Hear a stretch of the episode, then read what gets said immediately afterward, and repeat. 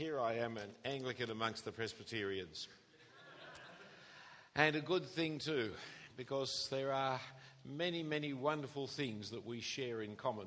In fact, what we have in common is pretty well everything that is worthwhile. What we have in difference, by and large, doesn't matter that much. But one of the things we have as a difference is a mixed blessing, but one aspect of it is really good our way, not your way.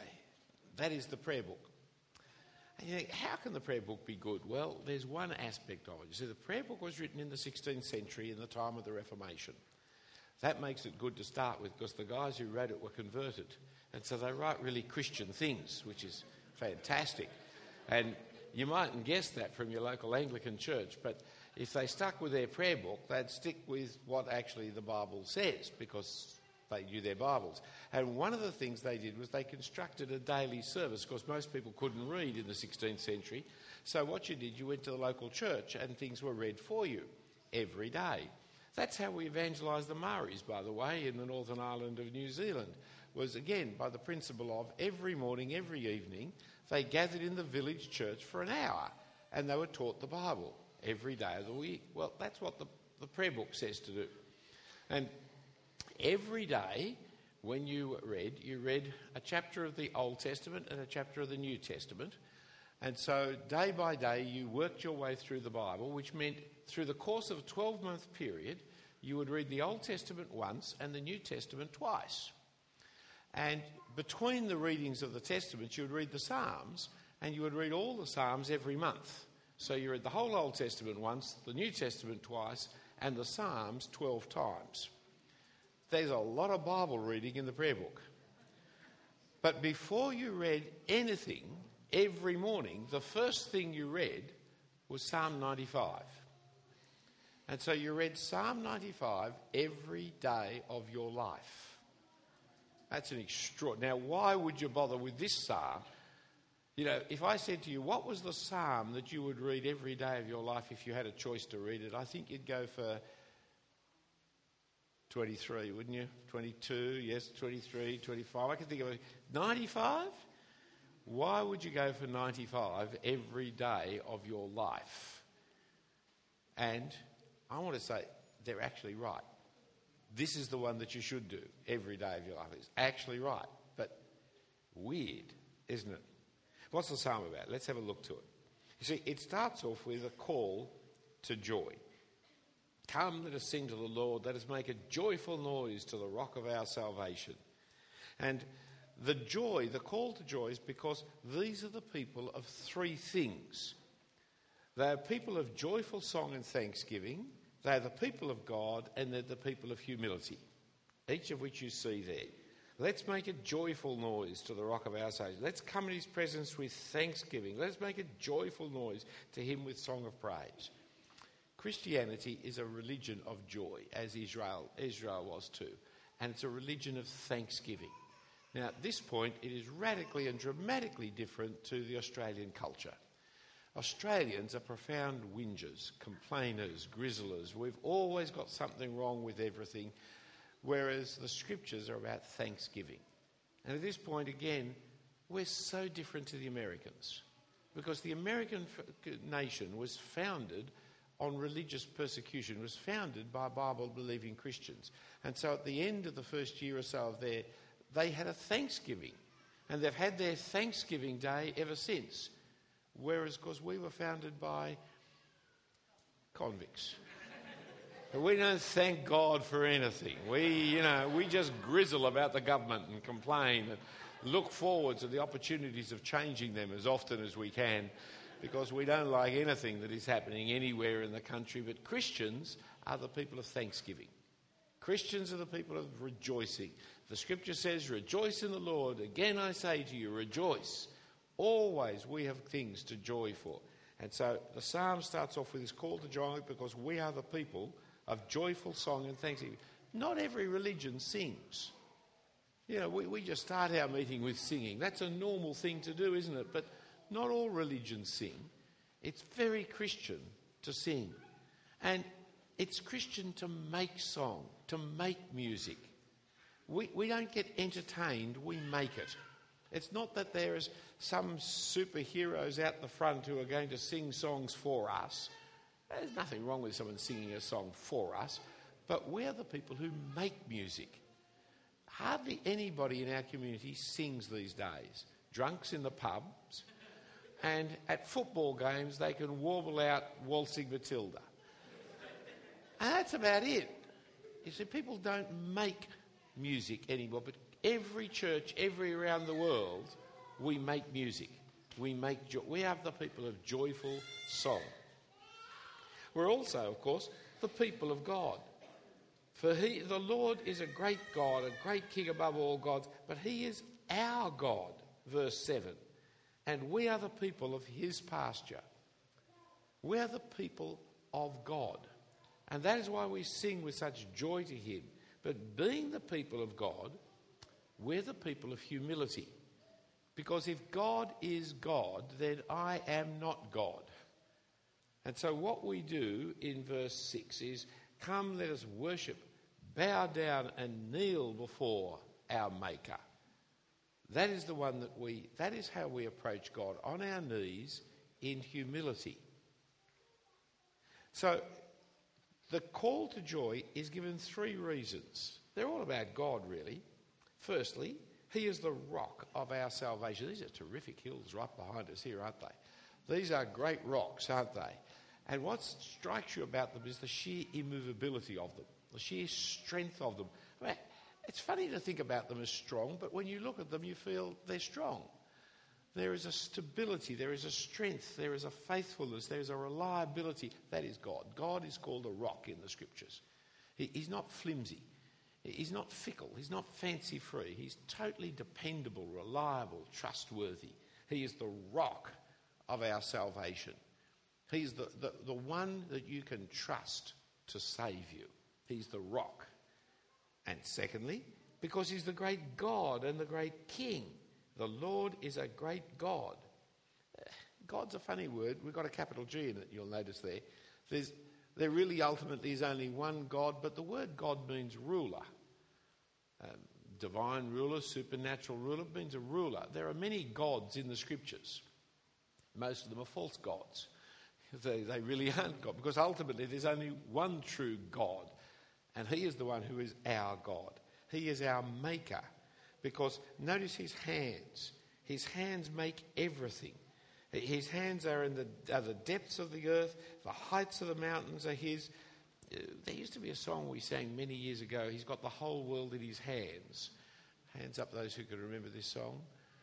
Oh dear, dear me. I've got an older group than I think, or songs leave Queensland slower than elsewhere.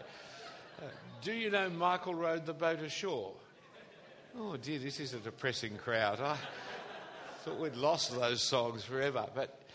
But I'm never sure about the Michael rowing the boat ashore. That one's a really strange one. But I suppose you know Kumbaya too, but we're not going to sing that.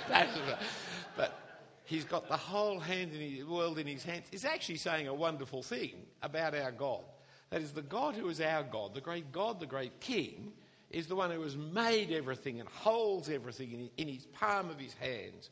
And then he is our God. He's not just the remote creator of everything. He is our God, and we are his people.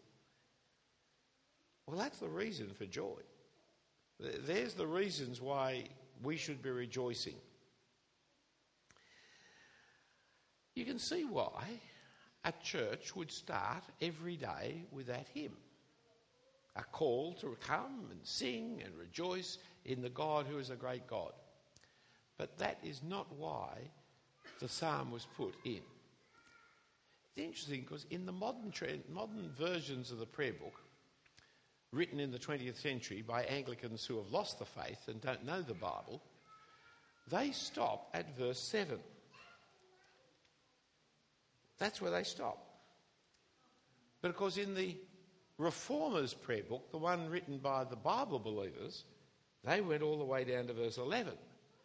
So every day you start off with, therefore I swore in my wrath they shall not enter my rest. You can see why 20th century and 21st century, but 20th century people didn't want to hear about that every day of the year. So the idea of, come on, let us worship together in song and joy and happiness, that's very 20th century. But the 16th century, no, the reason why it was done every day was because of the last line of verse 7. Today, if you hear his voice, do not harden your hearts as at Meribah, as the day of Massa in the wilderness. Because the Psalm's really about the failure of humility. The people of God should have relied and trusted upon God as the rock of their salvation for everything. They should have fallen down and worshipped him. But when they heard his voice, they hardened their hearts and decided to do their own thing their own way. I'm not going to have God tell me what to do. I'm going to determine what to do. And so, in the day of the Exodus, when God spoke to them out of the mountain, with all the volume of the voice of God that terrified them, for the mountain shook and the rest, this people of God who actually heard the voice of God, they hardened their hearts. They trembled for a little while, but they hardened their hearts. As we read, Numbers 25... they hardened their hearts at Baal of Peor. God said, do not go after the other gods. Do not go into the sacred prostitution of false religions. Sex, religion, off they went. Hardening their hearts to what God said. And therefore, God was angry with that generation. For although they heard the voice of God, they hardened their hearts. And look at God's reaction. For 40 years, when your fathers put me to the test, they've seen my work. For 40 years I loathed that generation and said, they are a people who go astray in their heart, for they have not known my ways. And so I swore in my wrath, they shall not enter my rest. You see, we moderns, we love the idea that God is love. That's a lovely thing. It's true. God is love. It's absolutely true. But how many people think of God as loathing other people? For that's what it says. He loathed that generation because of their hard-heartedness. They had seen his works. You think about them. That was the group who were slaves in Egypt. They saw the 10 plagues. They were rescued on the last day, the last of the plagues, by the Passover lamb. The Egyptians gave them their jewellery and their treasures just to leave. They left.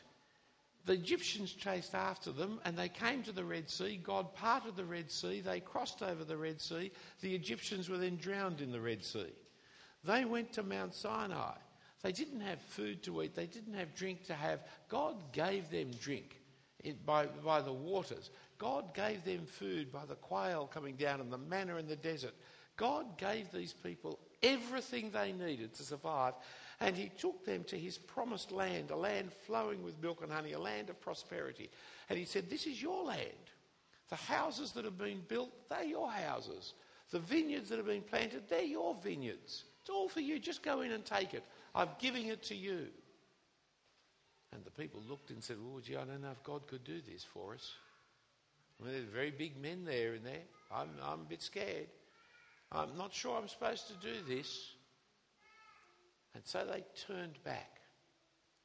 You see, over and over again, at Meribah, at Massa, they rebelled against the people of God. They put God to the test. They wouldn't trust the rock of their salvation.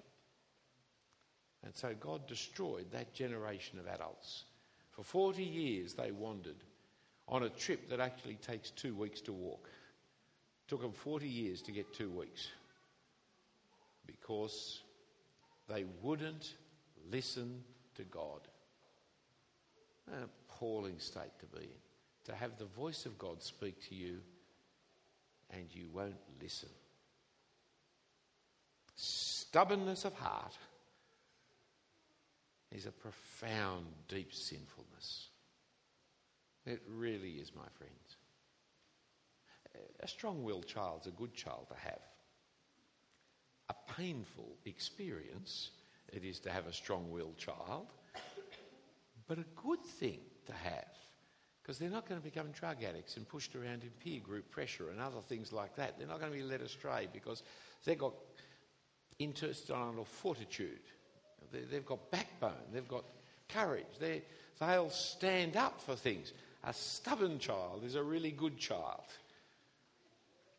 But there is a bad aspect of stubbornness, isn't there?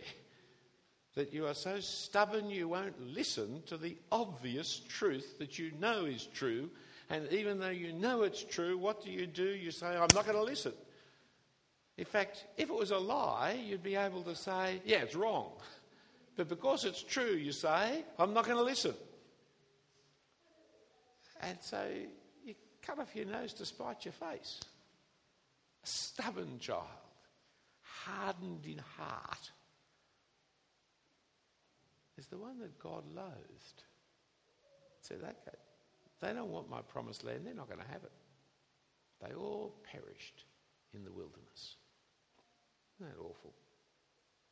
What a dreadful psalm. You know. But you see, just before you're going to read your chapter of the Old Testament and your chapter of the New Testament and your 1/30 of the Psalms, that's the psalm to read. Today, when you hear his voice, don't harden your heart. Tomorrow, when it's today and you hear his voice, don't harden your heart. Every day is the day you hear his voice, and every day is the day you mustn't harden your heart.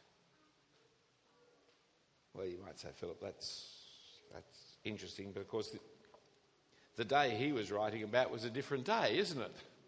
That was a long, long time ago. Come with me to Hebrews chapter 3. Hebrews chapter 3.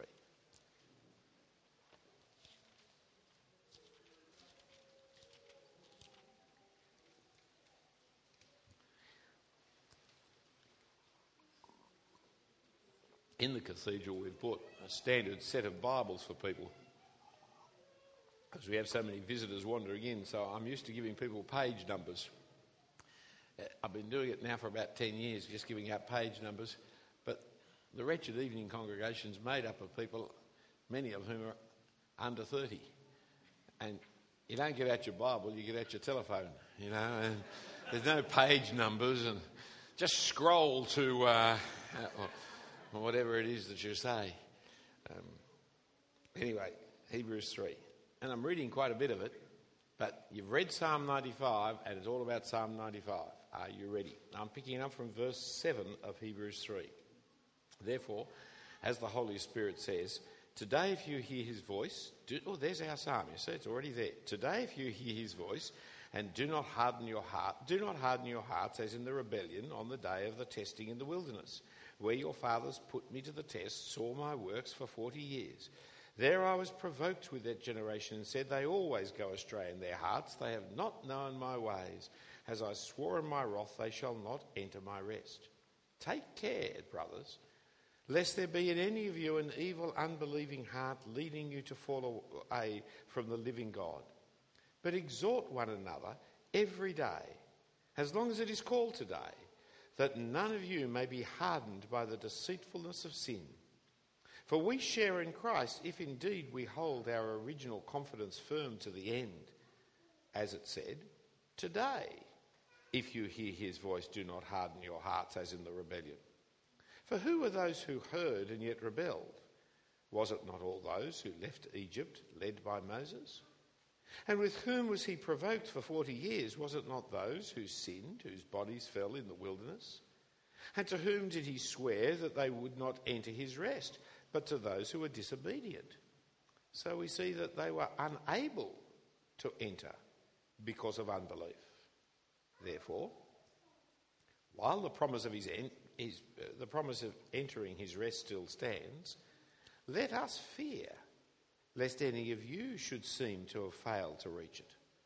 For good news came to us just as to them, But the message they heard didn't benefit them because they were not united by faith with those who listened. For we have believed, enter that rest, as he said, as I swore in my wrath, they shall not enter my rest, although his works were finished from the foundation of the world. For he has some way spoken of the seventh day in this way, and God rested of the seventh day from all his works. And again in the passage he said, they shall not enter my rest. Since, therefore, it remains for some to enter it, and those who formerly received the good news failed to enter because of disobedience, again he appoints a certain day, today, saying through David so long afterwards in the words already quoted, today, if you hear his voice, do not harden your hearts. For if Joshua had given them rest, God would not have spoken of another day later on. So then there remains a Sabbath rest for the people of God. For whoever has entered God's rest has also rested from his works, as God also did from his. Let us therefore strive to enter that rest, so that no one may fall by the same sort of disobedience.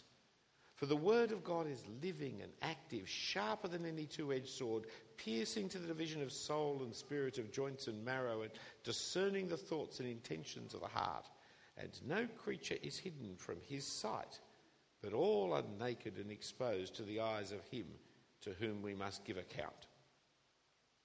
Well, a little long reading and slightly torturous argument if you're not used to this particular part of the Bible, but it's all about Psalm 95.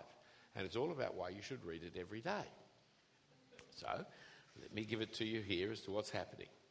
God created the world in 6 days and rested the seventh day. Now, what happened on the eighth day? Nothing. Because the eighth day's never come. The seventh day continues to this day. We are in the seventh day. God is resting from his work of creation. He's not creating anything new. He's resting from the activity of creation. He's sustaining it, he's maintaining it, he's upholding it, but he's not creating any more of it. He rested from his labour and rests from his labour. When the people of Israel were going across the desert, you see, God promised to give them the land of rest. That land of rest, Palestine, Canaan, that land of rest was like entering into God's eternal rest, physically. But those people, they couldn't enter his rest. After Moses, when that whole generation died, Joshua led the people into the land of rest. And after Joshua, the judges came, and after judges came the kings, and the second king was the great king, King David. He was the prophet, he was the poet. He wrote the Psalms. And David, living in the land of rest, told the people of his generation, today, if you hear God's voice, do not harden your hearts, as the mob did back in Moses' time. Don't harden, because otherwise you won't enter into God's rest. Which rest is he talking about? He can't be talking about Palestine, because that's exactly where they were. No, he's talking about the eternal rest that you have in Christ Jesus. That is there every day. That rest that we enter into relationship with God, of which entering into the promised land is a kind of model, is an example, is a foretaste of the heavenly land that we enter into. And so he's saying, we are on the journey now, friends. Oh, we're not walking across a desert, and we're not going to get through the Red Sea and all that, but we're on the journey. The journey, it starts with our birth and continues through our life until we come to our death. We're on the journey. The rest of God is available for us now, today. But we must make sure that we enter into that rest. We enter into that relationship with God through Jesus Christ. Now is the time to do it. Not then, but today is the time to do it. And it's really important that we as a community, as a congregation, are concerned for each other. Because God deals not just with individuals, God deals with communities as well, as he did with the people of Israel. 24,000 died in a single day because of the sinfulness of that man and his Midianite mistress. And God stops the plague. As we read about in Numbers 25, you see. God deals with people. And therefore, look what it says in chapter 3, verse 12.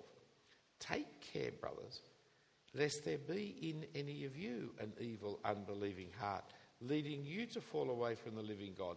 But exhort one another every day, as long as it is called today, that none of you may be hardened by the deceitfulness of sin. I've got to take responsibility for you. You've got to take responsibility for me. We've all got to take responsibility for each other. Today, listen to what God says. And when we get up tomorrow and we read the Bible, we say, today, listen to what God says. Because the journey is a day-by-day experience. We drove up here. It's kind of nice standing out there earlier, seeing all the cars coming up the road, the lights going through there. It reminded me of that movie, Field of Dreams. You know, if you build it, they will come. If you don't know that movie, you've missed nothing. And so, I shouldn't say that. This might be recorded, and if it is recorded, I've got a problem because it's one of my daughter's favourite hit movies. But never mind. Don't play this record anywhere, please, in Sydney. It's but we just walk it. But journeys are actually not taken that way. Journeys are taken a step at a time. Life is lived one step after another. And sometimes when you're very young, you don't believe there is a journey. You don't believe there is an end. You don't believe, I mean, anybody over 20 is archaic. Anybody over 30, are they still alive? Anybody over, you know, I mean, this is just, but one day somewhere along the line in middle age, which is defined as being 5 years older than me, one day, you suddenly wake up and say, it's almost all over. Where did those years go? How did that happen? I can't be that old, but I am. And it happened a day at a time. It's the only way you can live is a day at a time. Now, you've got lots of young mums and dads here. There is no night in this world longer than the night where your baby won't go to sleep. You think dawn will never come. There's almost no year that goes as quickly as the years of your children's life. The nights are really long, the years are really quick. Suddenly, they're at school. Suddenly, they're at high school. Suddenly, they're leaving school. Suddenly, they're leaving. I was only just getting the hang of it, you know. After all these years, I finally learned to fold a nappy, and they've done away with those kinds of nappies. You can't buy them anywhere anymore. One of the great arts of life and skills I developed, useless, thanks to pull-ups and other incredible things. And life goes so quickly. And days can be so long, and nights can be longer. But it's the days, the way we live. Every day, whatever the day is the day to listen to God's word with a soft heart. Because sin happens at a day at a time too. The hardening of the heart happens at a day at a time. It's rarely do you have the big, bold, I think I'm going to murder someone tonight. It's much more, I'm going to tell that lie. I actually am greedy about that. I really want what I hate that person. It's grows and grows inside us. So I'm at point 4. A, the promise of entering God's rest stands. B, take care to encourage one another. That should be, it's my typo, one another. See, every day. Because what we have here in verse 11 to 13 of chapter 4 is a living and active word of God. This is not a dead book. This is a living book. You and I write something, it's dated immediately. God writes something, it's never dated. We're alive and well. So we're coming up here. As we were driving through Sydney this day, on the way to the airport, went through an old part of Sydney, and they saw up in the top of the buildings that they were built in AD 1902 and AD 1895. And it was fascinating. Not only they, in those days, they put the date the building was up, which is interesting, actually. Mind you, the kinds of dates you'd put on these buildings you'd be embarrassed about. Fancy that was built in my lifetime, those wretched things. But those were interesting buildings. And not only did you have the date up there, but you had AD. Big letters, AD. It's very important, AD. You see, the world is divided before Christ and Anno Domini. Why do we go to Latin? And why do we say AD? See, as a kid I always wanted before Christ and AC, after Christ. That's the problem, isn't it? There is no after Christ. Christ is alive and rules the world now. We are in the year of the Lord. That's what Anno Domini means. We're in the year of the Lord 2013. The 2013, the 1902, that's unimportant. The AD is really important. Christians don't understand this, which is very sad because non-Christians do. More and more in universities and atheistic writings, they're getting rid of BC AD and they're insisting on having BCE and CE, which stands before the Christian era, no, before the Common Era and the Common Era, which just shows how stupid some people can be because there never has been a Common Era. The Muslims date from 600 AD, the Jews date from 5000 BC, the Hindus don't date because they don't believe in any history. Different people date from different periods of time. There never has been a common era. So when is the before common era that we're before, and when is the common era? Surprise, surprise, from the time of Jesus' birth. That's when the common era is. My friends, never write BCE, never write CE. Fail your exam, but fail your essay at university or leave it. Never write it. Always write AD 2013, because that's what matters, is we are in the year of the Lord because God is alive. The Lord Jesus rules today. And when he speaks, his word is not locked into our history. It is in history. That's how we can understand it. But his word is a living word, an active word, a dynamic word, which speaks not just to Moses, not just to David, but to every generation. So when do you hear the word of God? Today. That's the day. Today is the day to hear God's word, not with a hardened, but with a softened heart, is how we are to listen. And when we do, then there's great joyful thanksgiving. And when we do, we have true humility, the true humility of hearing. You see, people think it's humble in verse 12. No, I'm back in Psalm 95, I've got to go back to it. People think it's humble in that verse, as it says, that we fall down and worship him. But any idiot can fall down and worship. That's not true humility. True humility is listening to what he says and doing it. That's true humility. And so you see all kinds of people going through the religious ritual today. Often in our Anglican churches, they go through the religious ritual. They'll bow, they'll scrape, they'll cross themselves. But they're not listening to what God says. So we have a psalm which they've chopped off the second half of, which is the very reason for the psalm according to the New Testament. They've chopped that off and they say, come to church and let's all bow down and worship a statue of Jesus, which of course is the exact reverse of what God says. Make no statue. You know how Jesus looks, long hair, beard, etc. You don't know how Jesus looks. There was no photograph, no picture, and absolutely no description of him. He could have been short and fat. He could have been really a beanpole. He could have had red hair, he could have had blue eyes, he could have had... my guess is he looked Jewish. if that's a look to look. We don't know what he looked like. And yet you have in your mind that image of Jesus, haven't you? That you see in every second picture of him. Made up.